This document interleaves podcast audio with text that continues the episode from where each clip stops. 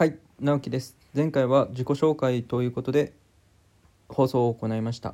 今回も自己紹介で続きを行います。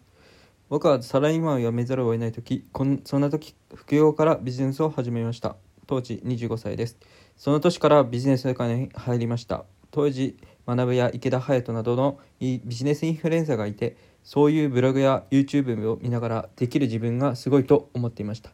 ビジネスをしている俺すげえそんな風に考えていたわけです。本当にノウハウコレクターと同じだなって思います。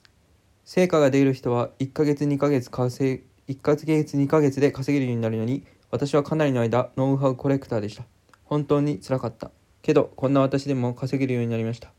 結局やるかやらかやらないかです。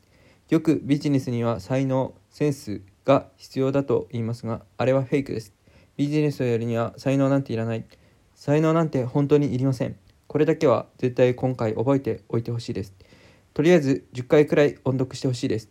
さて、僕は25歳からビジネスを始めたわけなのですが、なぜ始めたのか、ここで気になると思います。理由として大きいのはお金がなかったとかそういうのですが、まあそれについては次回放送で話したいと思います。では、次回も聞いてほしいです。直樹でした。